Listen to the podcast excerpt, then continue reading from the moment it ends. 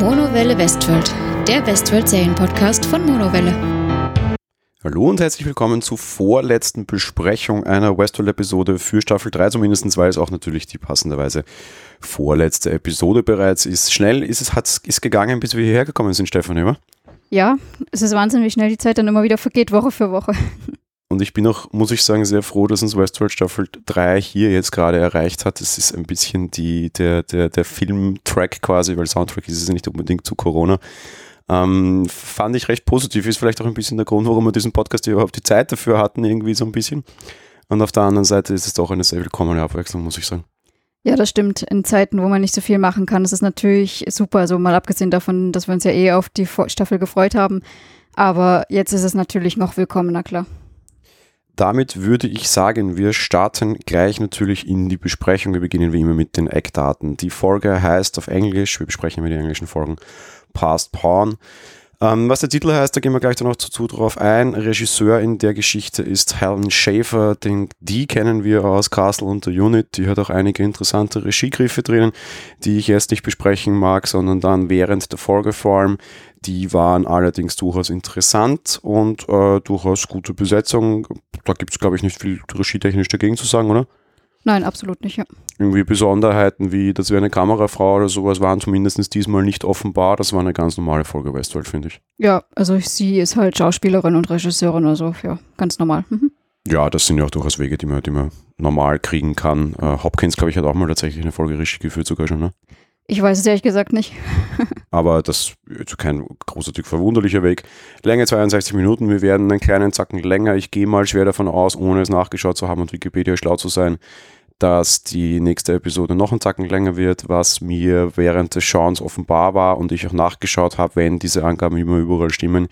Diese Folge wurde von Joy und Nolan persönlich geschrieben. Auch das war mir gegen Ende dieser Episode, also dieser Staffel klar. Und gesehen hat man es meiner Meinung nach auch, weil jetzt schon sehr klar die Story spitz auf Knopf auf ein Ende zurennen muss. Natürlich muss sie das eine Folge vor Schluss und das hat man halt, das war halt dann einfach Chefsache, um es zu sagen, was man uns tatsächlich zeigen mag. Genau, ja, also ob man das jetzt gesehen hat, also ich bin da ja mal nicht so affin für, aber zumindest ähm, merkt man, dass es aufs Ende zugehen muss, ja. Ich habe es zweimal so stark gesehen, auch da komme ich danach in der Folgenbesprechung dazu. Um, wir machen wieder einen kurzen Exkurs über den Titel, weil ja, Titel bei Westworld immer eine relativ große äh, Bedeutung haben. Mir war diesmal während des Schauens nicht klar, was dieser Titel bedeutet. Das hast du dir dann quasi rausrecherchiert. Dementsprechend darfst du kurz referieren, unter Anführungsstrichen, was dieser Titel bedeutet überhaupt. Ja. Und zwar ist das übersetzt Freibauer und Freibauer bezieht sich auf eine Bezeichnung im Schach, nämlich ein Bauer, der auf seinem Weg zum Umwandlungsfeld, äh, sprich, das ist, äh, wenn man selber als Spieler vor dem Brett sitzt, die letzte Reihe von einem selbst aus gesehen, ähm, durch keinen gegnerischen Bauer mehr aufgehalten oder geschlagen werden kann. Und das passt in dieser Folge extrem gut. Der Bauer ist an und für sich die schwächste Figur in der ganzen Geschichte und auf jeden Fall die, die, die am meisten unterschätzt wird. Aber eben, wenn sie dann ein Past Pawn ist, dann wird sie halt zu einer extrem gefährlichen Figur. Und vor allem auch eine Figur, die sich eben sehr unvorhersehbar äh, verhalten kann, weil sie plötzlich frei spielt und dann ja zu einer anderen Figur, die wesentlich stärker wird, wird. Ne? Genau, ja. Mhm. Auf wen passt es für dich in der Folge jetzt, ohne groß auf die Folgenbesprechung vorzugreifen? Wer könnte ein Past Pawn in Staffel drei generell sein? Naja, das ist schwierig, weil wir jetzt darüber schon geredet haben und ich meine Meinung natürlich ändern musste ein bisschen. Also, ähm, um, um das vorwegzugreifen, du hast schon gesagt, es wird Caleb sein und ja, da hast du meiner Meinung nach auch recht. Also ich bin mir sehr sicher, ich, hab, ich, ich sage ja immer und argumentiere hier immer sehr stark, dass, dass die, die Titel quasi eine Hauptbedeutung haben, aber dann sehr viele Nebenbedeutungen haben, die man aufgreifen kann. Und ich bin mir ganz, ganz, ganz sicher, dass die, Freibe- also die Hauptbedeutung hier Caleb ist. Im Endeffekt Dolores als Schachspieler und sie benutzt Caleb als Bauern, ja. Und da wäre ich mir gar nicht so sicher, genau. Ich glaube, da nimmst du es wieder zu sehr auf die erste Bedeutung. Ich glaube, die erste Bedeutung ist Caleb, das stimmt. Und das haben wir in der Folge in einer Szene ganz, ganz stark drinnen, die mich da einfach bestärkt. Das werden wir dann besprechen, wenn es soweit ist. Ich bin allerdings sehr wohl auch der Meinung, dass du tatsächlich auch immer noch Dolores und Maeve, und Maeve sind eigentlich seit Staffel zwei Past Pawns bereits. Also quasi Maeve von Serac aus und Dolores von sich aus. Dolores vielleicht schon am Ende von Staffel eins, und vielleicht war Dolores so der erste Past Pawn und der Schachspieler war tatsächlich, ach Gott, der muss ja unbedingt vorkommen, Ford. Okay. Wenn mir das gestern auch schon irgendwie am Abend noch bei Zufall gerät, wo ich sagte, das, das größte Symbol, das ich sehr früh in Westworld verstanden habe, war, dass Dolores, ich habe es meiner Meinung nach in der ersten Folge, wie sie die Flieger erschlug, verstanden, dass Dolores am Ende, egal wann, irgendwann Ford töten wird müssen, weil irgendwann sich der Schöpfer von seinem, also das, das Geschöpf von seinem Schöpfer evolutionieren muss, und dass ja durchaus auch so eine Geschichte aus der Soziologie, aber auch aus, das, aus der Religionswissenschaft ist, dass irgendwann so dieser Zeitpunkt da war, wo du sagtest, der Mensch hat Gott getötet quasi. Ja? Das genau, ja. Mhm. Weg von dieser Kunstgeschichte, irgendwie von wegen Gott ist tot, Nietzsche, ja, sondern einfach hin zu, zu, dass irgendwann dieser evolutionäre Schritt kam, dass die Menschen Gott nicht mehr brauchten quasi. Ja? Das kannst du durch Wissenschaft begründen, das kannst du durch viele andere Dinge begründen. Es gibt sehr viele unterschiedliche Ansätze, wann dieser Punkt war. Und das ist natürlich sehr scharf formuliert, von wegen Gott getötet. Das stimmt so nicht natürlich, weil wie denn? Dolores hat das viel realer gemacht, dass das den Menschen an sich möglich war in seiner Evolution. Aber irgendwann war die Evolution da, dass Gott nicht mehr als allgemeine Erklärungshilfe notwendig war und die Wissenschaft kam de facto. Ja? Genau, ja, richtig. Hm. Insofern, ich weiß nicht, also du hast hier auf jeden Fall drei Past Pawns drinnen, nämlich Dolores, Maeve und ähm, Caleb. Du hast auch noch einen vierten drinnen, nämlich Bernard. Eigentlich alle Hosts, die sich freigespielt haben von ihrer Programmierung, sind zu einem gewissen Grad Past Pawns. Wer sie noch bespielt und wer immer noch der Schachfigurenlenker ist, ist so eine große Frage. Aber wahrscheinlich gibt es in dieser Welt so oder so zwei Schachfigurenlenker, nämlich halt alles, was Inside irgendwie gemacht hat. Ja? Wahrscheinlich ist das vor allem der große Spieler. Ja? Das Programm. Ja. Okay. Also die beiden, naja, die eine oder die zwei, das ist jetzt schon ein bisschen zu großer Vorgriff, K Is, die halt vielleicht die Welt regieren einfach, ja, und vielleicht sind alle nur Bauern, selbst Serac irgendwie, wobei der wiederum die K I gemacht hat, ja. Also, schwierige Themen, das kannst du jetzt ewig lang ausdiskutieren, und auf das habe ich ehrlich gesagt auch keinen Bock, weil es egal ist, ja. Ich glaube, auf was wir uns einigen können, ist, der Past Pawn, der hier gemeint war, in dieser einen Episode ist Caleb. Ja. Ziemlich sicher, ja. Aufgrund dessen, was passiert, und damit will ich auch gleich die, die, den Übergang zur Episodenbesprechung machen. Wie immer, du erzählst uns, was war. Ich springe ein bisschen rein. Ich darf auch heute schon ankündigen, wir werden nicht über die Folgenzeit kommen, weil allzu viel zum Kommentieren habe ich zumindest diesmal nicht. Ja, werden wir mal sehen. Ähm, ja, ich mache wieder das so ein bisschen, das entspricht halt nicht ganz der Reihenfolge, aber wir machen heute wieder die Personen. Ich kann gleich vorwegnehmen, da wir Caleb als Past Pawn schon äh, identifiziert haben, er ist äh, Haupthandlungsstrang, und dementsprechend handle ich erstmal die Nebenstränge ab. Da habe ich gleich eine Frage dazu. Siehst du, springe ich sogar schon rein, bevor du anfängst. War Caleb dir als Haupthandlungsstrang ab Anfang an be- bewusst? Hm, schwierig. Na, ganz von Anfang an nicht. Ähm... Ich sag mal so im ersten Drittel dann irgendwann schon. Aber wieder mal schöner Regietrick, den ich Ihnen sehr hoch anrechne. Die, den wahre, die wahre Hauptfigur dieser Episode hat man nicht ab dem ersten Moment erkannt. Das war wieder mal das, was ich genau unter dieser Magie bezeichne. Ja, von wegen, hey, schau da hin, obwohl ich eigentlich, also schau auf Ort A, obwohl ich eigentlich an Ort B gerade Dinge tue. Ja. Ja. Also dieses bewusste Ablenken und Täuschen, und das hat hier super gut funktioniert. War ein reiner Regietrick, war auch irrelevant, ja. Aber der Regietrick hat sehr gut für mich funktioniert da. Er war nicht wichtig, ja. Es ist einfach nur, weil man es kann. Das war jetzt für die, für die Handlung und für die Episode nicht besonders wichtig, glaube ich, oder? Nein, absolut nicht, ja. Aber einfach stilistisch schön gemacht, ja. Also B-Note sehr gut an der Stelle schon mal. Genau, das stimmt, ja. Hm. So, ähm, wir fangen an mit ähm, Hale, und wir sehen quasi Musashi, der in einem Restaurant in Jakarta sitzt, und Charlotte ruft ihn an und erzählt ihm, dass Dolores, äh, also Original Dolores, ihre Kopien einfach sterben lässt. Ähm, Musashi will jetzt nicht wirklich viel davon wissen. Ähm, sie verrät ihm außerdem, dass sie einen neuen Plan hat und Maeve seine Position verraten hat. Daraufhin wollen Musashi und seine Männer das Lokal verlassen, werden jedoch von Clementine und einem weiteren neu gedruckten Host, wir sehen hier Hanayo, die Armistice aus Shogun World, die sich ihnen in den Weg stellen und im Endeffekt Musashis Männer und ihn selbst dann auch umbringen.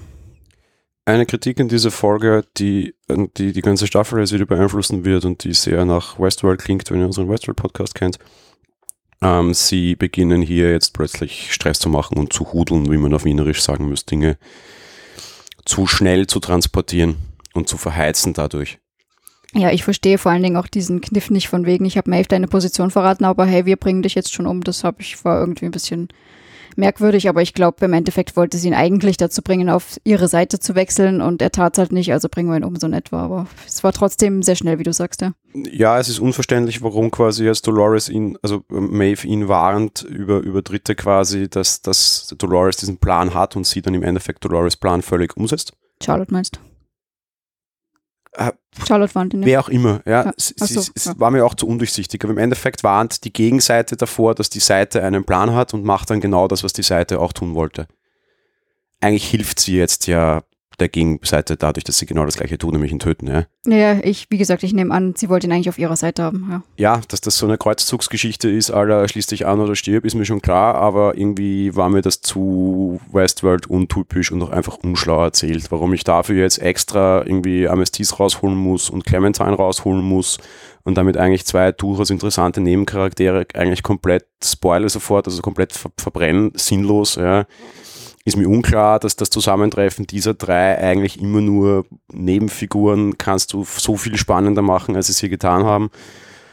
Und der größte Punkt, der, der mich massiv frustriert hat, ich habe auch dazu relativ viel auf Reddit gelesen, ich war nicht der Einzige, dass Musashi einfach so schnell und sinnlos und beiläufig und nebenher stirbt.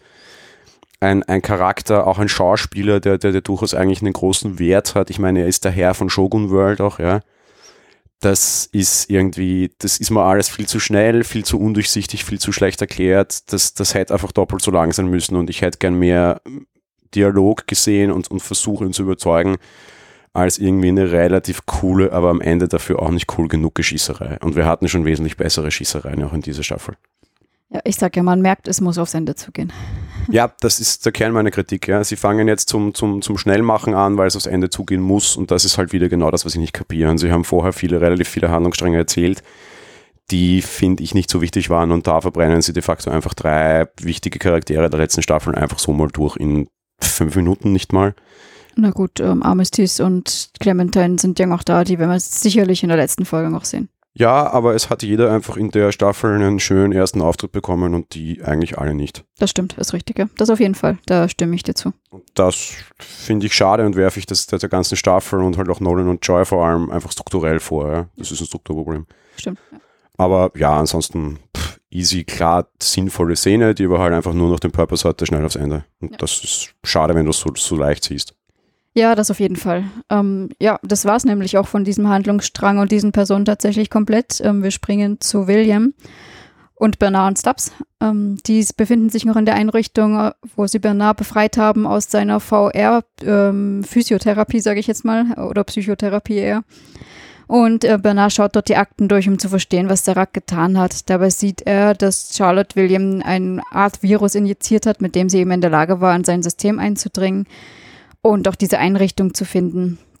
Außerdem sieht er in Williams Akte, dass dieser bereits tot ist. William ist äh, natürlich mal zum einen davon überrascht, aber zum anderen auch darüber zu erfahren, dass Stubbs sein Host ist und dass Serac seine Firma bereits übernommen hat. Und genau da will ich wieder einspringen. Ich bin der Meinung, wir wissen zu dem Zeitpunkt überhaupt nicht, was das Tod bedeutet. Ja, das stimmt. Und es wissen auch alle drei Charaktere nicht, weil wir erst später drauf kommen, genauso wie du es nämlich erzählt hast, wird das erst später klar, dass Tod hier sehr viele Facetten haben kann und sehr viele Ausprägungen haben kann. Es kann einfach nur heißen, dass er quasi gesellschaftlich für tot erklärt wurde, weil er nicht passt, weil er nicht in die Variablen von Rehoboam gepasst hat. Das ist ja was, worum sich diese Folge dann später sehr stark dreht, was wir jetzt mal seitlich touchieren werden und im Handlungsstrang von Caleb halt dann sehr stark aufgreifen werden. Es kann halt auch einfach echt heißen, dass er ein Host ist und dass das allen auch schon klar ist, dass er ein Host ist und so weiter und so weiter und so weiter. Da steckt jetzt relativ viel drinnen, was wir an diesem Zeitpunkt noch nicht verstehen.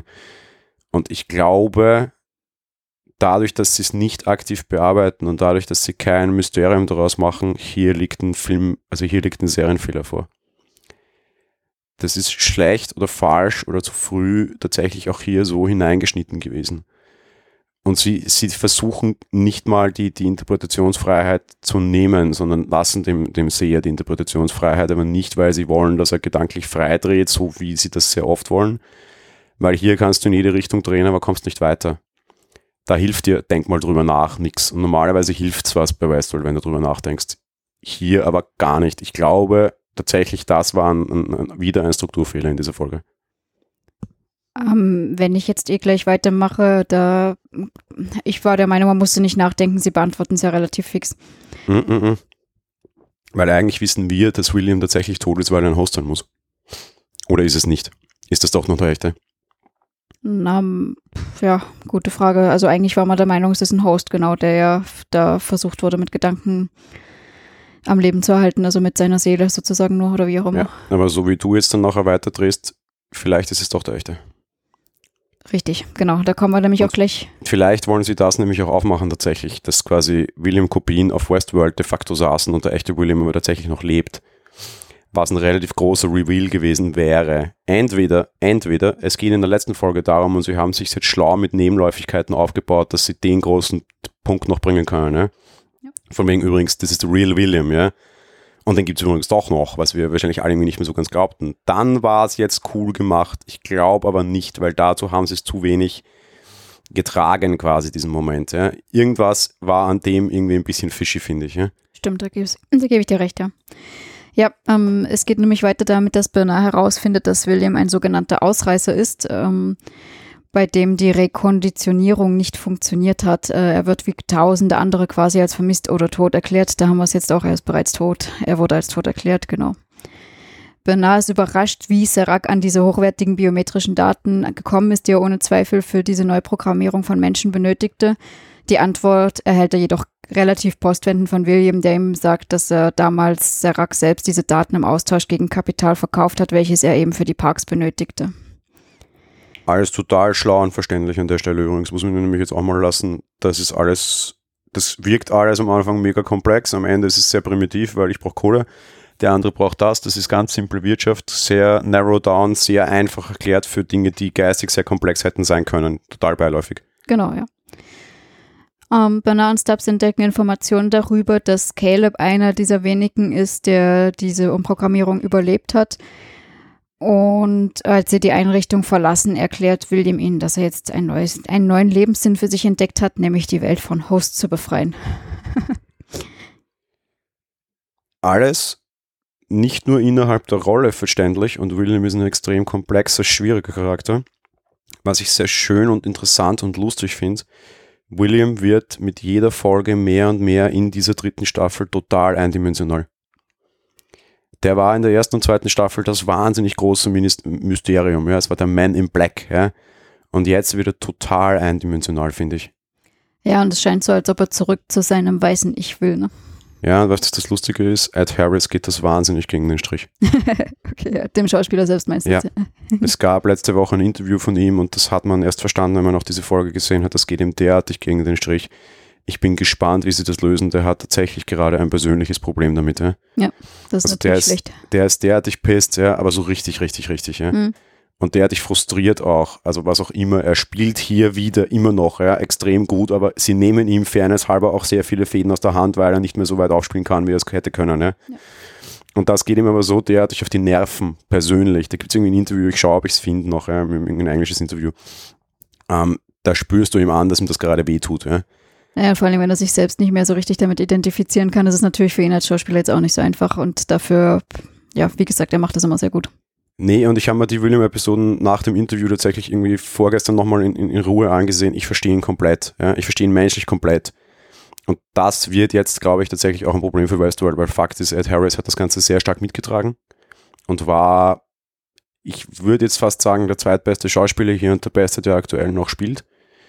Ähm, diese, diese, diese Psychogeschichten-Folge da eben mit seiner Rede, aber auch wie er dann seine Vorgänger tötet in den letzten oder vorletzten Episode war das, war sensationell. Und sie nehmen ihm das jetzt immer mehr und mehr. Ich verstehe es vom Writing her, warum du diese Rolle jetzt endlich auch mal irgendwie kompakt machen musst. Das ist aber halt wahnsinnig schlecht für den Schauspieler. Und ob das eine generell writing-technisch schlaue Entscheidung war, weiß ich nicht. Man soll schon so schreiben, dass du, dass du Rollen schreibst, mehr oder minder vom Schauspieler unabhängig. Ja? Ja. Mhm. Ähm, hier, nach dem, was sie ihm unter Anführungsstrichen sicher auch zu verdanken haben, das könnte sich ziemlich beißen. Vor allem könnte es sich beißen. Und das wird eine interessante Geschichte für die nächste Folge. Was machen die jetzt, wenn der für Staffel vier nicht mehr unterschrieben hat? Weil das ist seine freie Wahl. Stimmt, na klar, ja. Mhm. Und die Rolle könntest du auf jeden Fall in Staffel vier noch brauchen. Ich habe ja mit dir schon irgendwie die Theorie besprochen, auch, auch on air, dass ich glaube, dass das der wahre Antagonist wird. Ich glaube, das werden wir nicht sehen. Und das werden wir nicht sehen, weil es nicht writing-technisch schlau gewesen wäre, sondern ich glaube, weil er Harris nicht mehr mag. Das könnte natürlich passieren, klar, ja. Und das nimmt dann plötzlich den Autoren Fäden aus der Hand, wenn sie jetzt nicht irgendeinen schlauen Trick machen und der irgendwie ein Host ist und so ein Aussehen wechselt und du damit einen neuen Schauspieler rechtfertigen kannst, so à la Altered Carbon-mäßig, ja. Oh, um Gottes Willen, bitte nicht. Aber, also gut wird das nicht. Ja. Und das ist echt ein Problem. Und, aber eben, William sehr eindimensional, finde ich interessant, aber könnte echt ein Problem werden, und schaut euch vielleicht das Interview an, wenn ihr googelt, findet ihr es sicher. Ja, also ich hoffe auf jeden Fall, dass er doch irgendwie an Bord bleibt, aber wir wissen ja noch nicht, wie die Staffel überhaupt ausgeht, also schauen wir mal noch. Ja, oder er hat halt einfach kurzfristig dann entschieden, meine Lieben, das ist alles nett, aber ich bleibe eben nicht an Bord und ihr müsst mich jetzt rausschreiben, und vielleicht kommt irgendwie ein Ausstieg von William viel zu früh, als wir es erwartet wollten, nicht weil es vom Writing her Sinn macht, sondern weil er einfach nicht mehr wollte. Klar, das kann natürlich passieren, das ist dann natürlich doof, aber ist dann so. Ja, could happen, aber wäre halt für die Erzählung auch echt eigentlich relativ schade, finde ich. Klar, ja, das auf jeden Fall. Gut, kommen wir zu unserem Haupthandlungsstrang in dieser Folge, nämlich zu Caleb. Wir sehen Dolores und Caleb, die durch die, ich sag mal, Prärie Mexikos reisen auf der Suche nach Solomon. Ähm, Dolores erklärt, dass das die erste funktionierende Version von Seracs K I vor Rehoboam war. Und sie verrät Caleb außerdem, dass Westworld nach Mexiko, also nach Vorbild von Mexiko eben modelliert wurde, und sie, also sie fühlt sich quasi gerade ein bisschen heimisch da. Und sie nach einem Ort für ihresgleichen eigentlich nur sucht und Caleb als Anführer für, für seins quasi braucht. So, ganz kurzer Cut. Bitte. Erstens, ich fühle mich zu Hause. Ein total interessantes, spannendes, komplexes Thema, das sie einfach nur nebenbei touchieren. Ist schon okay, kann man schon machen. Aber war, fand ich echt süß. Ja. Zweiter Punkt. Ich weiß nicht, ob du das noch erzählen wolltest, aber ich fand das mega spannend, und hier war ein großer Fer- Serienfehler für mich. Ähm, Caleb weiß, dass Dolores ein, ein Host ist. Ja, das weiß er jetzt offensichtlich. Also entweder wir haben da einen Cut von letzter zu dieser Folge, und äh, sie hat es ihm jetzt erzählt, nachdem es drei Schüsse dafür hineingesteckt hat. Hatte vielleicht ein bisschen Erklärungsbedarf, keine Ahnung, aber wir, muss ich sagen, wissen eigentlich nicht, dass sie ihm davon berichtet hat, und wüssten auch nicht, dass er vorher davon gewusst hat, ne? Ja, also ich habe ja schon mal so diese Fasson hier gehabt, so von wegen, naja, also jeder weiß, dass es Disneyland gibt, vielleicht weiß die Bevölkerung dort nicht, dass es Westworld gibt, ja, und vielleicht weiß quasi Caleb nicht, dass das Mickey Mouse quasi überhaupt gibt und dass Dolores Mickey Mouse ist. Sag ich dann letzte Folge schon, wahrscheinlich schon, also sieht so aus, ja, als, als würden sie es zumindest wissen, dass es sehr menschlich nahe Hosts gibt, und überraschenderweise jetzt ist es so ganz klar, und er weiß so ganz klar, hey, die, du bist das Westworld und du bist ein Host von dort und zack, zack, zack, das ist so einfach so ganz normal, ja. Und hey, sorry, nein, für uns als Zuschauer ist es das nicht. Die, die drei Minuten, das Gespräch, egal ob in der ersten Folge oder in der zweiten oder in der letzten jetzt, ja, wann dieser Zeitpunkt war, wäre nämlich auch spannend gewesen für die, für die Retrospekte dieser, dieser ganzen Serie, also dieser ganzen Staffel jetzt, was auch immer, aber das ist, finde ich, wieder einfach ein knallharter Serienfehler, den wir hier sehen, weil das, das funktioniert so nicht, ja. Also abgesehen davon, dass ich das genauso sehe und mich gewundert habe, aber ähm ich glaube, sie wollten uns sozusagen so ein bisschen zeigen, dass sie geredet haben während dieser ganz, diesem ganzen Ritt, weil ich meine, die sind jetzt nicht nur zwei Minuten zu Pferd da unterwegs, ähm, indem sie da eben, wo sie sagt von wegen, ja, übrigens Westworld ist nach Mexikos Vorbild hier entstanden und so weiter. Ich glaube, das war so ein bisschen die Andeutung davon, hey, die haben jetzt schon länger sich über das ganze Thema unterhalten offensichtlich, aber auch ich, wie gesagt, ich will das nicht verteidigen, ich glaube nur, dass das so gemeint ist, aber ja, es war für mich auch zu wenig. Kaufe ich dir? Ist total okay. Wahrscheinlich ist es auch die, die Erklärung und die Begründung, aber es ist einfach nicht so, wie, wie Westworld sonst funktioniert und wie mein Westworld funktioniert. Ja, eben. Deswegen sage ich ja, ich will es nicht verteidigen und nichts. Ich fand es auch zu wenig, aber das wird es wohl sein so. Ja, ich also bin bei dir, glaube auch, dass das genauso sein sollte, aber ich hätte bitte dann gerne auch die drei Minuten, bevor sie auf diesen Berg, auf dem sie da gerade waren, aufgestiegen sind, wirklich sehr gerne gesehen, weil dann hat er es quasi in dem Moment tatsächlich realisiert, weil er mal nachdenken konnte und sie nicht unter Beschuss standen. Weißt du, kaufe ich, ja, hätte ich genommen, aber ich hätte es gern gesehen, bitte. Ja, na klar, das auf jeden Fall. Ja, ähm, Caleb erzählt seinerseits von seiner Militärmission auf der Krim, wo er mit Rebellen verhandelt hat, äh, die ein Raketensystem auf Satellitenbasis entwickelt hatten, sodass Ziele lediglich mit einem Sender markiert werden mussten, um dass die Rakete ihr Ziel findet. Und seine Truppe dabei jedoch selbst ins Fadenkreuz geriet und alle außer ihm und seinem Freund Francis getötet wurden. Daraufhin haben sie dort den Anführer gefangen genommen und äh, warteten auf Evakuierung, die jedoch niemals kam, und Francis wurde dabei getötet. So, wichtiger Punkt. Also wir merken auf der einen Seite mehr denn je, Francis ist irgendwie der Schlüssel. der Schlüssel zu was auch immer, ja, aber Francis, irgendwas ist mit dem Kopf und der wird uns in der ersten Folge schon präsentiert, dieser Staffel. Sofort, wie wir Caleb kennenlernen, wissen wir, Francis ist irgendwie wichtig. Warum, sehen wir noch später. Das ist egal. Zweiter wichtiger Punkt für mich. Ich weiß mittlerweile, dass uns relativ viele Filmstudenten zuhören und, und, und die, die Kommentare in diese Richtung auch interessant finden. Darum bringe ich sie auch wieder. Alle anderen, das nervt, Entschuldigung. Ähm, wieder hier genau der Punkt, wie Sci-Fi funktionieren kann und wie Sci-Fi sehr gut funktioniert. Dieses wir markieren Ziele und eine Drohne killt sie ist etwas Sci-Fi-mäßig präsentiert, aber null Science-Fiction. Das ist Obama-Drone-Modding, ja. So hat die Welt schon vor ein paar Jahren funktioniert und so funktioniert sie auch heute noch. Ja. Und sie ist in Zukunft einfach nur ein bisschen sauberer und noch steriler und noch effizienter vor allem, was ja auch tatsächlich der, der, der, der große Punkt bei diesem ganzen Thema jetzt auch moralisch-ethisch heutzutage aktuell ist. Ja. Also einerseits A, darf ich Menschen töten, ist halt immer ein Thema, das uns beschäftigen wird. Andererseits B, und das ist halt die aktuelle Diskussion, in der wir uns im einundzwanzigsten Jahrhundert befinden, auch moralisch sehr stark, wie viele Menschen darf ich denn als, als, als Beifang in Kauf nehmen? So, wenn ich einen super bösen, meiner Meinung nach, Terroristen exekutiere, äh, gerade von Ländern, wo es durchaus noch Todesstrafe gibt, so pff, mag man sich da moralisch freisprechen können, wenn man eine sehr zweifelhafte und sehr einfache, moral gestrickte Person ist. Aber wie viel quasi Beifang, wie viel Unschuldige rundherum nehme ich denn in Kauf? Ja? Das okay. ist halt ein hartes Thema. Mhm. Und lustigerweise, und das finde ich auch spannend, dass sie das so nebenbei aufmachen, wobei das zeigt halt wieder so ein bisschen so dieses der morallose Soldat. Also gelöst haben sie es in der Zukunft aber auch nicht, weil die Explosion, die wir da aus der Stadt sehen, wenn diese Drohne da drüber donnert, also klein war die nicht.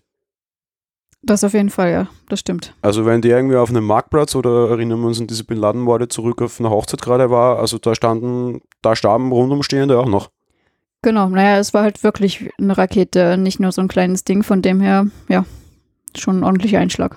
Ja, auch lustig, weil für einen Menschen reicht normalerweise eine Kugel. Ne? Ja, das hatten es offensichtlich noch nicht, das System. Ja, ja, aber, aber insofern, weißt du, gar nicht so weit, also gar nicht so, so, so, so, so, so, so weit weg ist die Zukunft gar nicht. Das ist eigentlich schon ziemlich real, was wir hier sehen, ja. ja.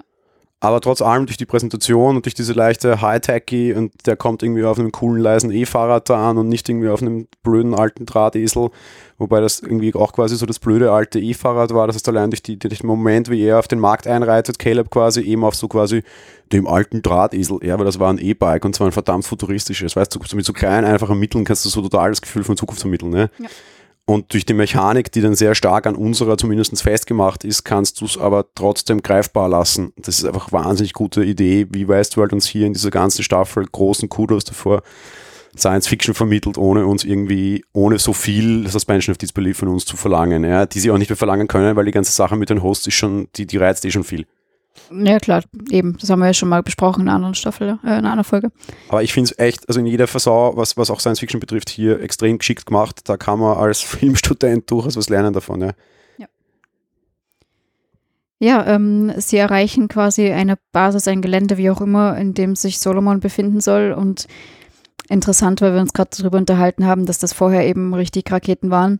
Dolores nutzt jetzt ein ähnliches System, das eindeutig auch so funktioniert, nämlich, dass sie Personen, die dort sind, also Wachen quasi, ähm, per Signal markiert und ausschaltet, aber eben nicht mit einer Rakete, sondern hier mit was Kleinerem, also was wirklich eher wie Gewehr, Scharfschützengewehr ist, sage ich jetzt mal, aber eben zielsicher durch den Sender, die die Ziele findet und genauso ausschaltet, nämlich das basiert eindeutig genau auf dem System, was wir uns vorher erzählt haben. Und es ist schön, dass du diese Realisierung jetzt gerade hattest. Die nein. Ist es, nein? Na, die hatte ich da schon. Weil es passt nämlich nicht zu der Drohnengeschichte. Sie beginnen jetzt, sich ihre eigene Zukunftsgeschichte dreimal zu brechen und plötzlich, gerade in dieser Folge, sind so viele, wahnsinnig viele, viele Fehler drinnen, was diese Zukunftsvisionen betrifft, die so unbündig sind, die mich wahnsinnig stören und wo sie hier einfach jetzt wahnsinnig viel auf den letzten Metern so richtig grandios versch... ja? Weil wenn es dieses System gibt, okay, soweit so logisch, Zukunftsvision, es gibt eine Drohne, die markiert Ziele und mit einer panzerbrechenden Munition kannst du quasi Gegner aus äh, zielsicher ganz genau ausschalten, ja? Ah, okay, gekauft. Warum macht das Militär das nicht, wenn sie irgendwie Terroristen rausholen wollen? Wozu muss das eine offensichtlich große Explosion notwendig sein? Irgendwie strange. Zweiter Punkt, und da habe ich mich ja während der Folge schon lauthals drüber aufgeregt. Na, du vergleichst das jetzt aber mit der Vergangenheit, da hatten sie es offensichtlich noch nicht. Das ist mal zu viel Sprung für zu wenig Zeit und de facto ist so ein Drohnen-Raketen sonst das System irgendwie viel größer und moderner de facto als so... Also mir scheint diese Waffe näher an der Realität zu sein, als dieses orge coole Drohnending, das irgendwie auch mit Satelliten und Co. Also das, das braucht ein Riesensystem rundherum. Mir scheint das zu Setupen wesentlich schwieriger als diese Waffe, die Dolores hat. Glaube ich weniger, aber sei dahingestellt. Zweiter Punkt, über den man, glaube ich, weniger diskutieren kann. Also wenn solche Waffen in dieser Welt da draußen sind, warum schütze ich dann so eine Einrichtung irgendwie mit so ein paar lapidaren Wachmännern, die easy ist offenbar, weil die Technik da ist, ausgeschalten werden können? Und warum hat diese Einrichtung keine Drohnenabwehr? Also weil die ist ja auch ein essentieller Bestandteil dieser Geschichte und offenbar töten Menschen gerne mit Drohnen und das, das ist eine militärische Einrichtung, die geschützt wird, aber hat kein Drohnenschutzschild. Ich meine, die gibt es heute auch schon so Jammer, ja. Also was hat das für Logik? Das ist total unrealistisch und dumm. Ja, wieso das nicht weiter geschützt ist mit irgendwie sowas, verstehe ich auch nicht, aber ja, sei so. Vor allem, wie wir erfahren, und das ist gleich die nächste Kritik, die ich gleich bringen mag, das ist eine Einrichtung von Serac und Serac ist einfach offenbar mittlerweile komplett aus dem Spiel und einfach nur bescheuert. In allem, was er tut, auch seine, seine, sein, sein Schutz, sein Ding, sein alles, der nimmt überhaupt nicht teil an irgendwas, der, die Welt dreht sich gegen ihn und wir, wir wissen nichts, wir sehen ihn nicht. Vielleicht kommt er dafür in der nächsten Folge nochmal umso dicker, aber bisher ist er eine Riesenenttäuschung und mit vielen Entscheidungen, die wir auch in dieser Staffel sehen, der ist nicht nur eine Enttäuschung, der ist wirklich stockdumm. Ja, wie gesagt, ich glaube, dass er dann in der letzten tatsächlich dann alles aufklärt, wieso er was nicht gemacht hat oder was auch immer. Hopefully. Vielleicht war das alles Teil des Plans und weil es eh quasi vorhergeschrieben war, dass das passiert, lasse ich es halt auch geschehen. Keine Ahnung, aber aktuell passt mir der überhaupt nicht ins Kraut. Oder ich, äh, ich korrigiere mich, er muss erscheinen, weil wenn nicht, dann ist das irgendwie alles ein bisschen sinnlos und dann ist fraglich, ob ich die vierte Staffel noch brauche. Nee, er erscheint sicher. Ja, aber die Frage ist, ob, ob, ob seine Schwäche jetzt irgendwie quasi erklärt wird, weil aktuell ist er echt schwach und blöd. Dann ja. Kaufe ich es ihnen vielleicht oder ob sie das Thema einfach überhaupt nicht thematisieren, dann kaufe ich es ihnen einfach gar nicht. Ja, also es bleibt für sie zu hoffen, dass sie es thematisieren, sonst ist es echt schwach, ja. Ja, die zwei betreten ein Gebäude mit einer Umerziehungseinrichtung und wir sehen, wie Caleb Flashbacks erhält, in denen er erkennt, dass er schon einmal hier war. Die zwei finden Solomon und Dolores bittet die K I um Hilfe bei der Zerstörung von Seracs System. Ähm, Im Verlauf der Unterhaltung mit dieser K I enthüllt Solomon, dass Caleb einer der wenigen und der ersten war, der erfolgreich rekonditioniert, also umprogrammiert wurde, sage ich mal.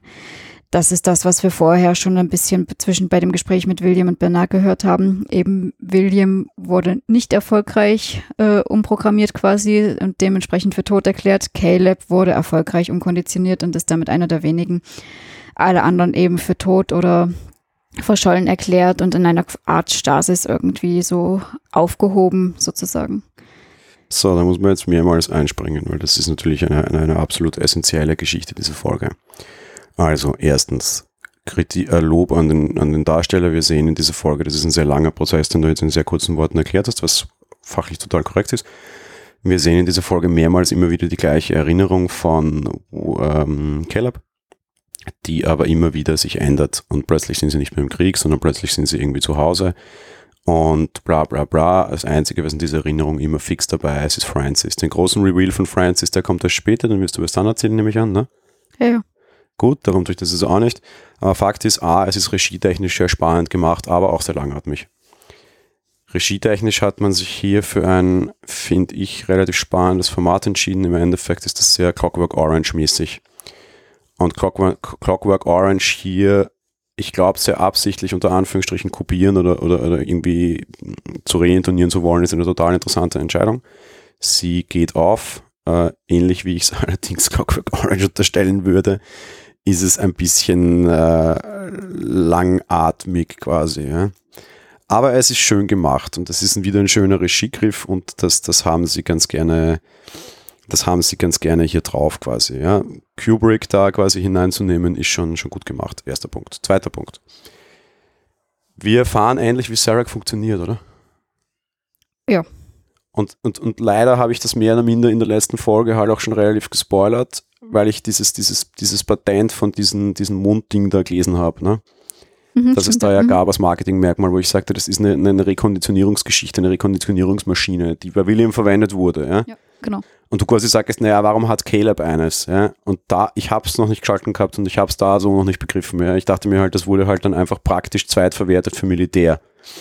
weil irgendwie Militär quasi stark und den Supersoldaten zu bauen, ich meine, das machen wir spätestens seit den Nazis, warum nicht auch weiter, ja? Dass der de facto auch rekonditioniert war und alles, was er sich erinnert, nicht echt war, kam mir erst in dieser Folge und das fand ich super gut gemacht und passt damit aber genau zu dieser Geschichte noch viel mehr denn alles andere. Ja, ja total, stimmt.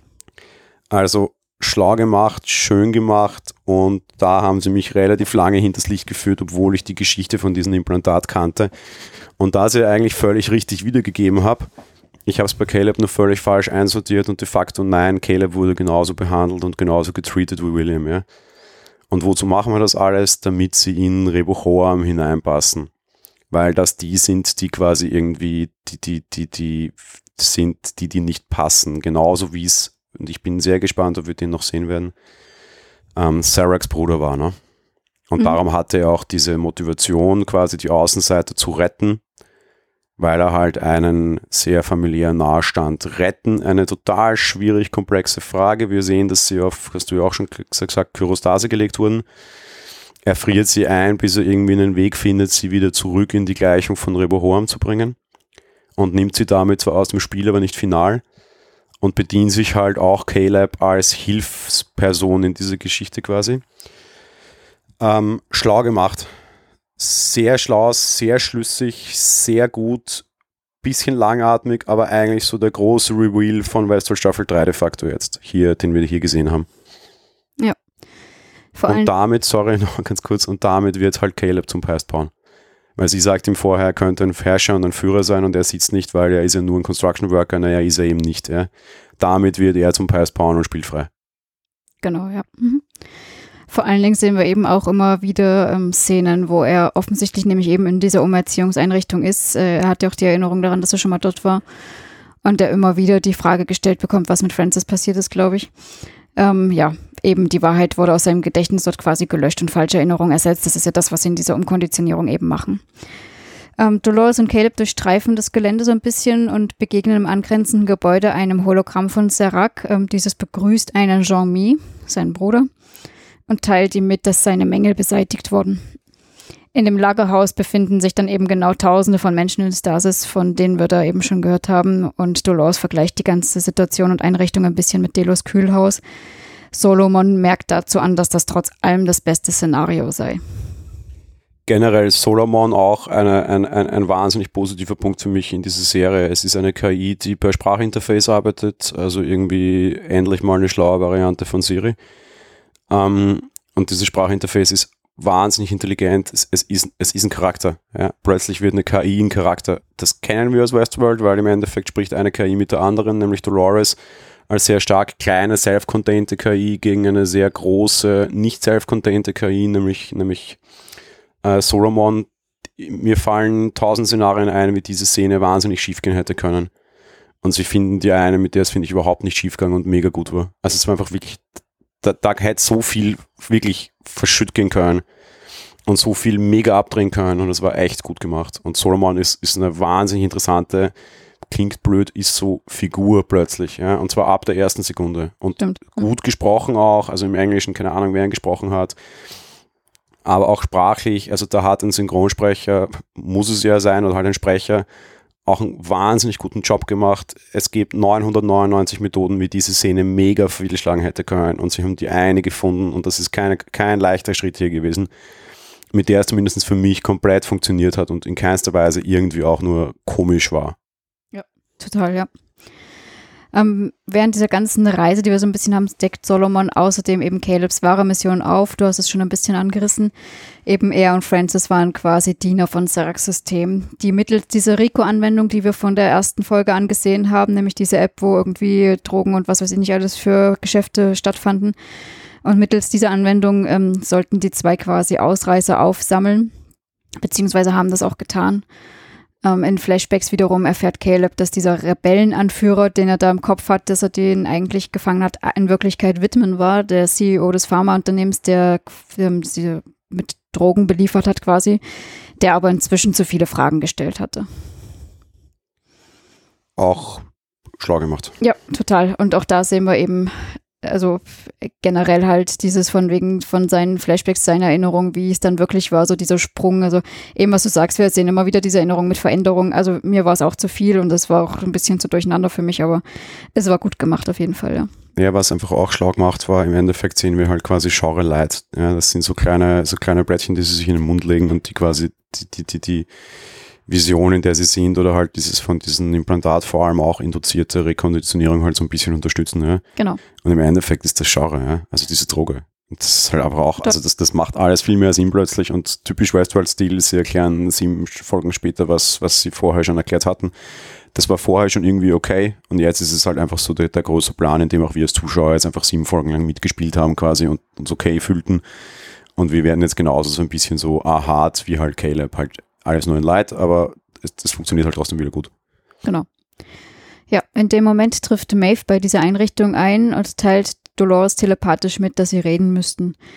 Dolores beschwört Maeve, dass sie keine Feinde sind. Das haben wir ja schon mal mit einem anderen Host von ihr gehabt, dieses Gespräch so ein bisschen. Doch Maeve akzeptiert dies spätestens aufgrund Hectors Ermordung nicht. Sie teilt Dolores mit, dass ihre Existenz die ihrer Tochter bedroht.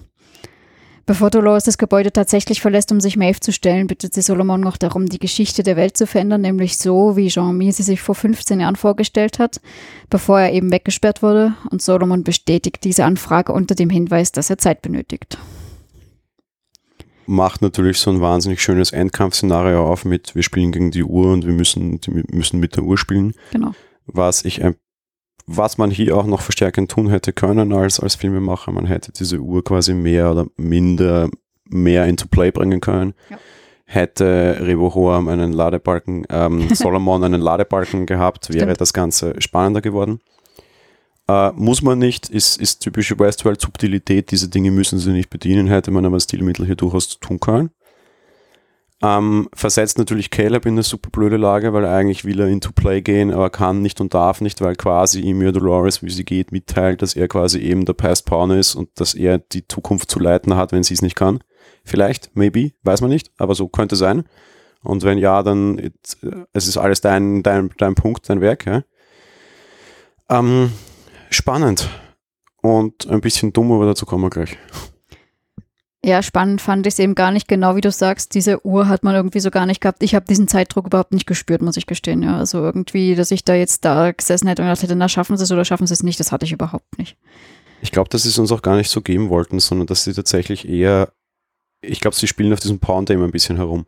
Ja, ja, wahrscheinlich. Und das ist, das ist, das ist emotional vielleicht spannender, weil de facto geht ja Dolores mehr oder minder schon relativ stark in der Annahme, dass sie es nicht schaffen wird.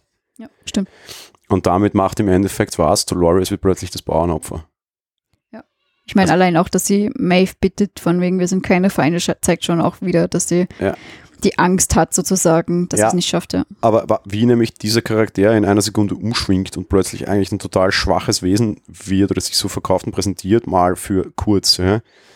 Und eben, dass sie dann plötzlich einfach nur irgendwie der, der, der, der, der Bauernopferpunkt wird, ist total spannend und auch da wieder leichter Fehler, finde ich, das geht einfach zu schnell. Ja? Ja.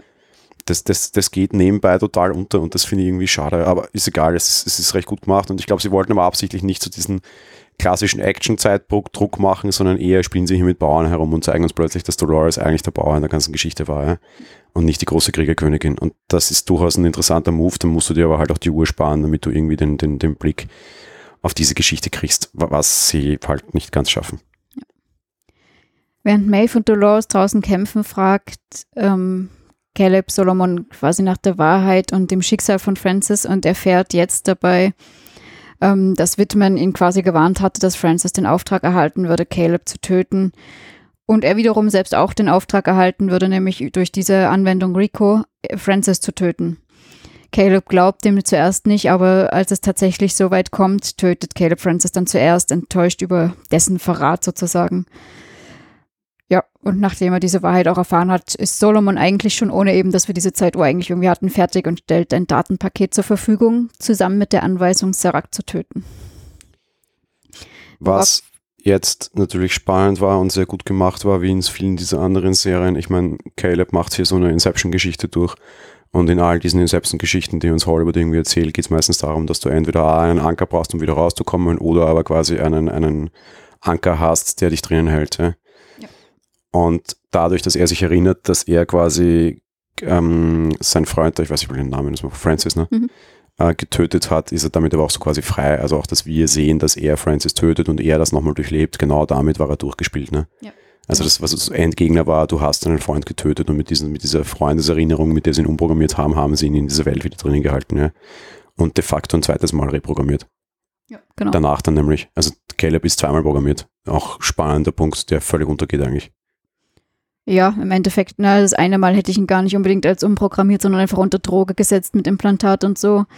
Und das zweite, ich glaube, diese Umprogrammierung war tatsächlich dieses Vergessen des Todes, äh, der, der Ermordung seines Freundes. Ich glaube, das erste war nur unter Drogen setzen und beim Militär für seine Zwecke nutzen. Nee, der war ja nicht beim Militär. Ja, eben, aber dass er dachte, dass er beim Militär ist sozusagen und das, ich glaube, das kam schon allein durch die Drogen. Nee, ich glaube es nicht, weil nämlich genau der Punkt, nämlich äh, Solomon mir quasi erzählt, dass er in dieser Einrichtung davor schon mal war, also im Endeffekt sagt ihm Solomon, du bist die zweimal, ja. Und das geht halt mega unter und nicht mal Caleb checkt das irgendwie, ja. Also mit diesem Implantat haben sie ihn das erste Mal schon, wie er quasi für sie zum Kopfgeldjäger wurde, de facto rekonditioniert und dann nachher noch ein zweites Mal, damit er es vergisst, weil er sonst zur Gefahr wird, ja. Ja. Was ich nur nicht verstehe, und das ist ein total offener Punkt, warum haben sie mir eigentlich nach der Geschichte mit Francis nicht ihn auch in Kyrostase gelegt? Weil als Construction Worker nutzt er ihn relativ wenig. Ja, keine Ahnung. Also da ist wieder irgendwo ein Bug drinnen, den ich nicht verstehe und den ich wahrscheinlich auch nicht erzählt bekommen werde, weil es, weil es einfach ein Erzähl- oder Logikfehler ist, glaube ich. Aber interessant. Ja, aber de facto nach der Kopfgelegerei hätten sie ihn eigentlich in Kyrostase legen können. Naja, aber es, bei ihm funktioniert ja die Umprogrammierung. Die Umprogrammierung soll ja nur sein, dass er in der Gesellschaft eingegliedert sein kann und keine Gefahr ist. Und eben als Construction Worker ist er ein normales, ungefährliches Mitglied der Gesellschaft und muss eben nicht beseitigt oder beiseite gelegt werden. Also von dem her, doch, das, das passt schon meiner Meinung nach. Ja, dass es lustig ist, habe ich nämlich auch schon auf Reddit gelesen und das würde ich jetzt hiermit offiziell gerne in Zweifel ziehen, weil Fakt ist, dass er an the nature of his reality in der ersten Folge schon ohne Dolores gezweifelt hat. Insofern, das funktioniert offenbar nicht, wenn er anfangen kann, sich zu hinterfragen und irgendwie die Wahrheit sucht. Ich glaube, der war zu einfach gestrickt, dass er das, dass er das großartig weiterverfolgt hätte. Hat er ja schon allein dadurch, dass er irgendwie quasi seinen Schlüssel gekündigt hat, nämlich dieses virtuelle Service mit Francis und sowas. Ja, der hat schon angefangen zu entsagen de facto und hat schon angefangen, sich dagegen aufzulehnen. Und das ganz ohne seine Hilfe. Ja? Also ja. Ohne, ohne Hilfe Dolores. Insofern, das funktioniert nicht. Und eine K I würde das auch so beurteilen. Und im Endeffekt hat das eine K I beurteilt. Ja? Der hat vielleicht eine ganz kleine Chance, rückfällig zu werden. Und damit ist er aber nicht tragbar. Punkt. Aber seine Zukunft ging in Richtung, er treibt, es, äh, betreibt Selbstmord irgendwann und dementsprechend war er fürs System auch erledigt. Also passt schon. Ja, maybe, weiß ich. Ja, okay, den, den, den lasse ich gelten. Ja. Ähm, wir sehen draußen eben, wie gesagt, sie haben schon währenddessen gekämpft, aber inzwischen ist es so, dass bei dem Kampf draußen Maeve ähm, inzwischen die Oberhand über Dolores gewonnen hat, nämlich als eine der Drohnen, die da draußen rumschwirren, ich glaube zwei sind's, ähm, Dolores erwischt hat und ihren Arm abschießt. Ganz kurz dazu den Drohnen. Also die sind, und das war das, was du vorhin auch schon so ein bisschen kritisiert hast, so mit Abwehrsystem und Kampfsystem, also die sind wirklich dumm. Die sind draußen und sie kämpfen viel in so einer Art Bretterverschlag, sage ich mal, eben um diesen Drohnen zu entgehen. Aber eigentlich, hey, wir können Ziele markieren und die schaffen es nicht, durch so einen blöden Bretterverschlag einzutreffen. Es ist schon komisch. Ja, vor allem, das ist keine Drohne, ja. Die, die, die, das Ding von Maeve ist ein Flugobjekt, weil innerhalb dieser Drohne ist sie auch geflogen. Das ist eine große Militärmaschine, das ist ein Kampfhelikopter de facto, ja. Und dann, wenn Dolores das eine Mal zum Beispiel, Dolores wird öfter, also eigentlich hat Maeve die ganze Zeit oder ziemlich oft die Oberhand und Dolores wird öfter von Maeve aus diesem Bretterverschlag, sage ich jetzt mal, äh, rausgeschmissen, sozusagen, dass sie im Freien ist, wo die, das Flugobjekt, sagen wir es halt so, freies Schussfeld hat und das dauert trotzdem, glaube ich, drei, vier Mal, bis es endlich schafft, den Arm abzuschießen. Also, und das ist überhaupt der einzige Treffer, den sie auch kassiert. Das hat keinerlei Zielerfassung, das schießt einfach eben immer drei, vier Mal daneben. Das ist so total langsam nachziehendes, großkalibriges Maschinengewehr. Dass das eine gewisse Zeit lang braucht, um quasi, dass ein, ein, ein Schuss auch mit derartig verheerender Wirkung den Lauf verlässt, verstehe ich. Aber wozu schießt das daneben, wenn es nicht zielerfasst hat? Weil das Ding kann zielerfassen de facto. Und das Ding ist genauso, sorry, den muss ich kurz, der ist genauso deppert wie ein Sturmtruppler. Die schießen tausendmal und treffen nicht. Ja? Aber das ist eine K I in einer schlauen, intelligenten Zukunftswelt. Never ever. Kaufe ich ihnen so gar nicht. Und ich habe mich während der Folge schon massiv darüber aufgeregt. Ja. Aber ich würde ihn vielleicht sogar noch durchgehen lassen, dass diese eine Waffe, die diese Durchschlagkraft hat, vielleicht keine Zielerfassung hat, aber dann hätte ich doch irgendwas anderes Kleines an Bord, dass der wohl eine Zielerfassung hat. Oder zumindest äh, was wie so eine Art eben ferngeschützter ist, was da tatsächlich targetet und schubst. Aber naja, wurscht. Und wie gesagt, dass es nicht in den Bretterverschlag auch reinschießt, das ist, das ist sowieso das Lustigste überhaupt. Wenn es diese Durchschlagkraft hat, wäre der Bretterverschlag schon dreimal hingewiesen. Da ist einfach ein ganz anderer Punkt dabei und den muss ich Ihnen da quasi vorwerfen. Das ist einfach Nolan, Joy und eine Regisseurin, die von Castle kommt. Ich meine, süße Serie und ich mag den Hauptdarsteller sehr gerne, liebe Grüße Richtung Firefly. Aber das ist alles kein Action und die können einfach alle drei zu dritt auch kein Action. Da heißt ein gescheiter Action-Regisseur jetzt leider braucht, und ich sag's ungern, weil ich mag die nicht gerne brauchen, aber da wäre der notwendig gewesen. Du hättest das einfach ganz anders inszenieren können, nämlich dass sie in der Lagerhalle kämpfen zum Beispiel. Ja. Ja. Die war sicher, relativ sicher von oben hin mehr oder minder kugelsicher. Und dass es da nicht durchschauen kann, weil es harte Strukturen waren, kaufe ich noch so halbwegs. Na, ja, aber das hätten sie nicht gekonnt, weil Maeve hat der Dolores eindeutig rausgeholt. Ja, dann wäre Maeve halt ein bisschen noch siegessicherer gewesen und da hineingegangen, beziehungsweise Dolores einfach nicht raus. Irgendwann hätte Maeve hinein müssen, weil sie musste hinein. Es war einfach total doppelt und dreifach blöd von Dolores, das zu verlassen. Ja, das habe ich auch nicht verstanden, aber vielleicht hatte sie Angst wiederum, dass Solomon da zerstört wird, bevor das Datenpaket fertig ist. Das kann ich auch noch nachvollziehen. Wie hätte Solomon zerstört werden können, wenn Dolores, also wenn Maeve nicht reinkommt? Wieso sollte sie nicht reinkommen? Naja, genau, aber das ist der Punkt. Ja, eben richtig. Als ja, Dolores bleibe ich sitzen und warte verdammt nochmal, bis sie kommt. Naja, eben, aber Maeve wäre dann schon reingekommen, wenn ja. Dolores nicht rausgegangen wäre und hätte, dann hätte Dolores Angst gehabt, dass Solomon das Paket nicht rechtzeitig fertigstellt und das wollte sie nicht, also warum ist sie rausgegangen. Warum dauert es draußen länger, wenn ihre Karten schlechter sind, weil da noch eine Drohne ist als drinnen? Hm. Ja, genau. Ja, genau. Das heißt, an Maeves Stelle, also an Dolores Stelle da drinnen sitzen bleiben, weil dort mein, mein, mein, mein Surround, mein, meine Umgebung leichter ist. Ein wahrer Herr des Kriegs wählt sein Schlachtfeld, Kunst des Krieges. Ein Buch, das Westworld selbst zitiert hat in Shogun World, verdammt nochmal. Ja? Ich bin der Meinung, die Gefahr für sie wäre größer gewesen, wenn sie drin geblieben wäre, dass Maeve das Ding zerstört hätte. Ich erzähle dann später auch noch wieso, aber das möchte ich jetzt nicht vorweggreifen. Ja, mit dem, was danach passiert, ist vielleicht diese Kleinigkeit ein bisschen besser gemacht, aber dann hättest du einfach halt als Regisseur und als, als Writer das irgendwie schlauer lösen müssen und da, das ist so, als ich vorher so gesagt, so neunhundertneunundneunzig zu eins, ja, und da haben sie sich halt einfach, da war es eher anders, ja, da hätte es fünfhundert Varianten gegeben, das schlau zu lösen und fünfhundert ist relativ blöd zu lösen und sie haben sich so für so eine mittelblöde entschieden, ja. Das hätte man auch viel dümmer machen können, sicher, okay, geschenkt, das hätte man aber auch viel besser machen, dumm machen können und das hätte man auch einfach richtig machen können und das war einfach nicht richtig. Da, da waren einfach drei storyverliebte Autoren am Werk, die einfach keine vernünftigen, wirklich guten Action-Szenen schneiden können, die da dazu passen. Das sieht man, das sieht man immer wieder, sie machen nicht viel Action auch, aber da hätte es jetzt einfach irgendeinen knallharten Action-Regisseur gebraucht. Von mir aus den Typen, der da irgendwie die letzte Game of Thrones-Schlacht gedreht hat in Winterfell, ja.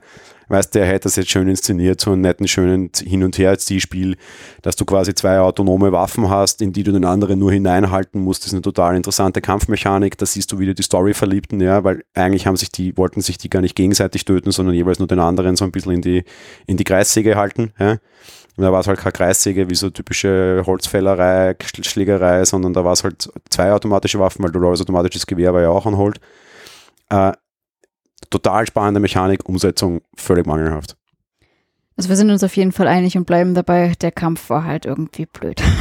Ja, ja ähm, Dolores, äh, wie gesagt, Dolores hat quasi einen Arm verloren und schleppt sich jedoch zurück in die Einrichtung, schafft es auch dort rein.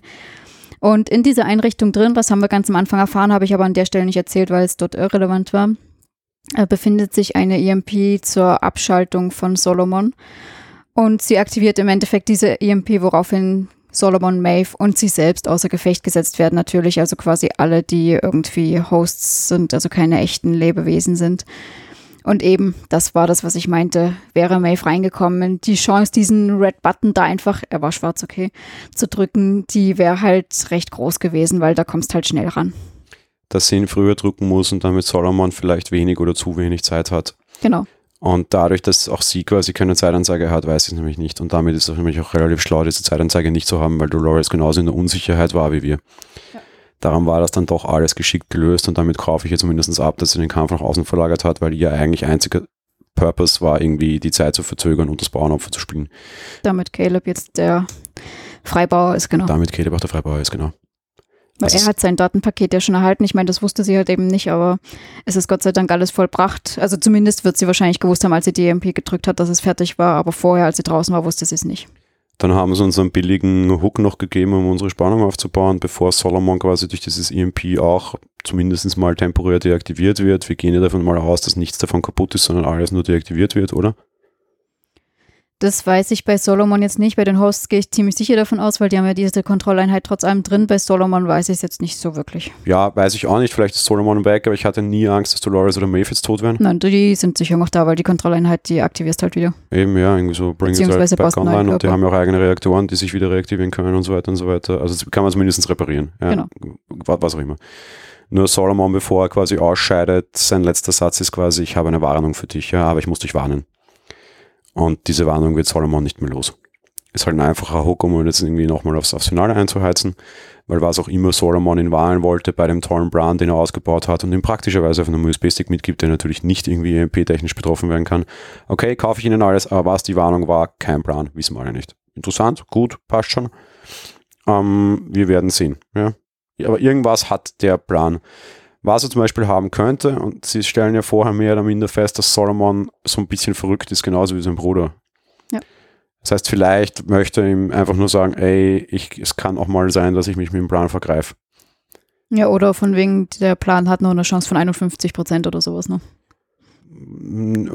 Oder vielleicht der Plan hat als, als Erfolgskriterium viele Opfer von dir zu bedeuten. Vielleicht musst du für diesen Plan tatsächlich selbst sterben. Und ich meine, für Solomon ist Caleb auch noch eine Variable, an der er nicht hängt, aber wahrscheinlich die Variable selbst an sich und ihre Existenz hängt, weil Menschen so sind. Ja? Klar, ja. Also das hat schon relativ viele interessante Hooks drinnen. Und welcher, welcher mögliche Hook es ist, wissen wir nicht. Aber auch gut gemacht, ja, schon okay. Ja. Ja, ähm, als letztes ist es im Endeffekt so, dass Caleb natürlich die am Boden liegende Dolores ziehen zu ihr hin will, während er jedoch eine Stimme hört, die ihm quasi sagt, dass sie bereit ist, ihm Anweisungen zu geben. Und Caleb beendet das Ganze mit Just tell me how to end this. Und damit wären wir im Finale und diese Folge vorbei. Ja. Kommen wir damit aber auch gleich zum Fazit. Und eine Frage beschäftigt mich nach dieser Folge besonders stark und sie hat vielleicht nicht unbedingt was mit dem Fazit zu tun. Aber Caleb ist für den ganzen Plan jetzt plötzlich irgendwie so der Schlüssel. Und wenn wir uns in Folge eins zurückerinnern, wie Caleb und Dolores zusammenkamen, dann stellt sich mir die große Frage, A, wie schlau ist Dolores und B, wie viel war da geplant und wie viel nicht. Weil eigentlich sah alles so ein bisschen aus mit It came without a reason, ja. Und vielleicht war es das doch nicht. Und auf der anderen Seite, wenn es das doch nicht war, wer hat da was geplant? Dass Caleb dort ist, wo er war, ist auf jeden Fall nicht unter Dolores Kontrolle passiert. Dass sondern Be- unter Rico. Sondern unter Rico und damit unter Rehoboam. Ja. Das heißt, ob nicht all das, sogar das, was bis jetzt hier zuletzt am Ende passiert, Dolores nicht nur glaubt, sie hat ihn in den Plan integriert und in Wirklichkeit nicht doch vielleicht alles über Rehoboam vorbestimmt war. Ja? Damit wieder Serac. Und damit wieder Serac. Mhm. Weiß ich nicht. Entweder ist es jetzt der, der wahnsinnig genialste und tatsächlich fast, na, der größte doppelte Boden, den Westworld jetzt bisher gerade genommen hat, weil dann haben sie uns von Folge eins bis Folge acht in der Mitte wahrscheinlich relativ stark aufs Korn genommen und all das war de facto vorherbestimmt über diese eine große Gott-K I, inklusive, dass sie ihre etwas schwächere Bruder-K I oder Vorgänger-K I, wie sie ja bezeichnet wird, auch noch mit einkalkuliert hat. Und alles, was hier passiert, für Serac und Rehoboam völlig klar war, inklusive. Und so weit musst du mal kommen als, als Existenz. Auch dein eigenes Handeln und dein eigenes Fehler als Teil des Plans akzeptierst und nicht änderst. Das ist eine derartig krasse Abstrakt- Abstraktion von, von und Selbstaufgabe de facto. Also wenn mir der Spin jetzt in der achten kommt, dann stehe ich auf, applaudiere, drehe die Folge ab und brauche mal eine Stunde und schaue es erst nachher weiter, weil dann war das ganz krass. Ich glaube nicht, dass es so kommen wird. Aber irgendwie passt Calebs und Dolores Verhältnis zueinander jetzt aktuell überhaupt nicht. Das, irgendwas stinkt da, ja? So oder so, auch wenn du es nicht glaubst, der Westpin wäre natürlich wahnsinnig super und passend und es würde auch umso mehr reinpassen, dass wir von Serac einfach so enttäuscht sind und ihn nicht sehen, weil sein Plan läuft, wie er läuft einfach und dementsprechend braucht er nicht eingreifen. Nee, und weil sogar tatsächlich vorhergeschrieben ist, dass er nicht eingreifen soll. und er sich sogar daran hält, obwohl es jetzt eigentlich alles so ausschaut, als würde es gegen ihn spielen. Ja. Mhm. Deswegen sage ich ja, was das auch für eine, für eine, für eine große Variante von Selbstaufgabe de facto ist und einfach nur dieses for the greater plan, ja, und das irgendwie auch Seracs, diese, diesen Wahnsinn sehen wir ja bei ihm, ja, also dass, dass, dass er immer nur so for the greater good mehr oder minder, ja, auch wenn er der Böse in der Geschichte dann ist, dass das alles hinnimmt, ja, das dürfte so seine Motivation sein, ja. Der ist ja so ein bisschen der Bane-Bösewicht, finde ich. Ja. Weil Bane hat ja auch irgendwie so, so, so, so, so einen komischen Bösewichtsplan irgendwie in Batman gehabt, sondern so einen leicht nachvollziehbaren, ja. Oder noch viel besser, an den habe ich mich mehr erinnert, wie heißt denn der Typ? Äh, Thanos. Ja. Mhm. Wir sind ja alle zu viel, wir killen einfach fünfzig Prozent völlig wahllos. Das ist schon verrückt. Aber das hat eine gewisse, eine gewisse greifbare Logik. Das ist jetzt kein super blöder Depp, sondern so, ich verstehe ihn auf seine Art, hat das eine Logik. Ja, darüber möchte ich jetzt nicht nachdiskutieren. Nein, ich auch nicht. Und wenn man da rausschaut mit Corona und Virus und Erde säubern und so. so uh. Die Erde macht das eh schon selbst, genau. Ja, so circa. Das, das, das, hat, das hat so ganz viele Adaptionen, die ich jetzt gar nicht nehmen will. Fakt ist, was ich sagen will und, und sehr gespannt wäre, ob du mir da zustimmst, und dann bin ich auch schon fertig. Irgendwas ist jetzt nach der Folge an dem ganzen Dolores und Caleb-Verhältnis fishy. Ja, war es meiner Meinung nach eh schon die ganze Zeit. Ja, aber jetzt noch mehr. Ja. Das könnte einen interessanten Spin geben oder es ist einfach nur eine kleine Randnotiz, weil sie es nicht besser geschafft haben. Ich weiß es noch nicht. Ja, ich hoffe auf großen Spin. Ich natürlich auch, weil dann wäre es wieder immer mehr und mehr mein Westworld. Ich wollte gerade sagen, dann wäre es Westworld, wie es ist, at its best und super.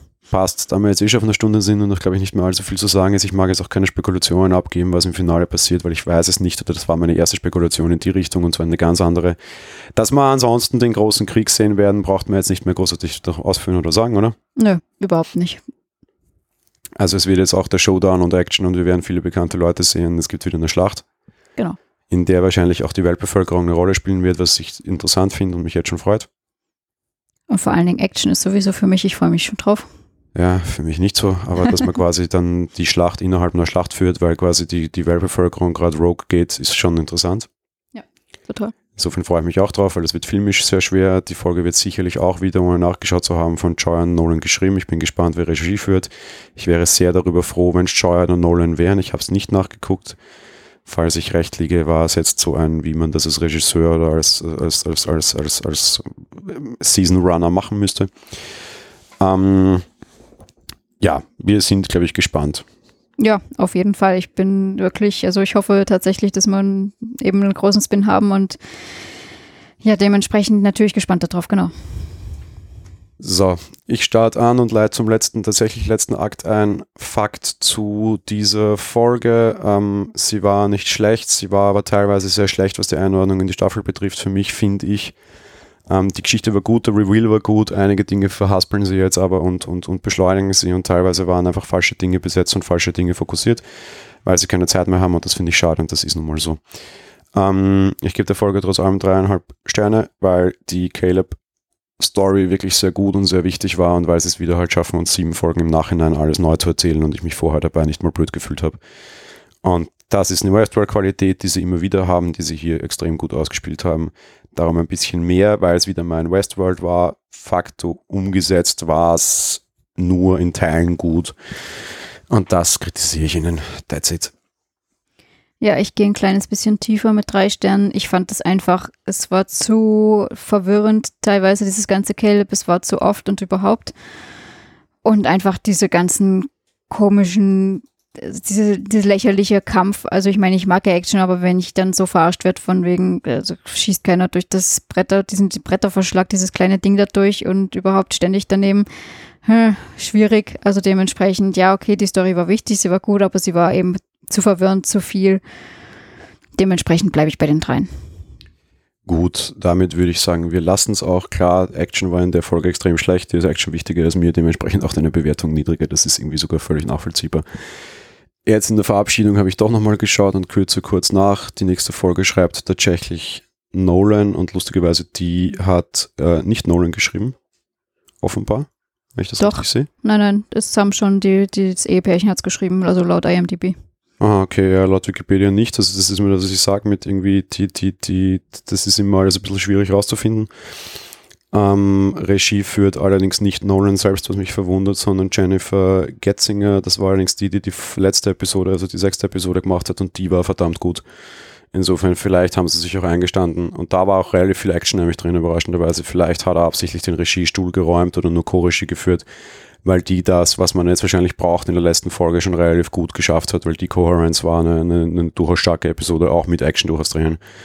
Und die haben das in dem Labor da zum Beispiel oder auch mit dem großen Roboter deutlich weniger cheesy gelöst, als jetzt in dieser Folge mit den komischen Trollen. Muss man dann auch lassen. Ja, ja, das stimmt, klar. Mhm. Also vielleicht, ja, mit dieser Jetzinger, Getzinger, wie auch immer, mit, mit dieser Dame, die die, die Coherence gedreht hat, komme ich total gut klar, dass es Nolan geschrieben hat. Also auf das hätte ich jetzt echt eine Million gewettet. Und ich hätte recht behalten, anders geht es aber auch nicht, das ist auch total doof. Auch interessant vielleicht noch, kurz zur Verabschiedung, die Zuschauerzahlen gehen wieder relativ spürbar nach oben. Es war die zweitstärkste Episode, heißt die Leute wissen oder freuen sich auch aufs Ende und schauen jetzt mehr live und sind offenbar tatsächlich gespannt. Ähm, das ist auch nicht uninteressant. Was jetzt halt echt für mich am allerinteressantesten ist, wie sie diese Staffel beenden und was sie uns erzählen wollten, weil ich bin nach wie vor der Meinung, eigentlich haben sie diese Staffel bereits beendet mit Genre. Und ich sehe noch, ich sehe noch nicht das, das Ende hinter dem Ende quasi. Vielleicht sehe ich es dann nächste Woche. Vielleicht war es auch einfach nur ein Fehler. Ich weiß ja nicht, keine Ahnung. Ja, also ich bin auf jeden Fall drauf gespannt und mag da gar nichts mehr zu weiterdenken zu irgendwelchen Abschlüssen, sondern Abschluss ist nächste Woche erst. Richtig, damit beenden wir auch diese Folge und Abschluss für diese Folge ist jetzt. Und wir hören uns dann nächste Woche wieder sicherlich mit einer sehr ausführlichen Besprechung des Serienfinales. Genau, auf jeden Fall. Also, das war's von unserer Seite. Bis bald, habt Spaß. Ciao. Tschüss.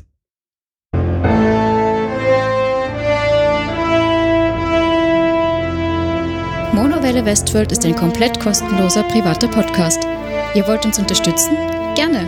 Kommentiert und diskutiert die Folgen unter w w w punkt monowelle punkt a t, bewertet den Podcast auf iTunes und empfehlt uns weiter.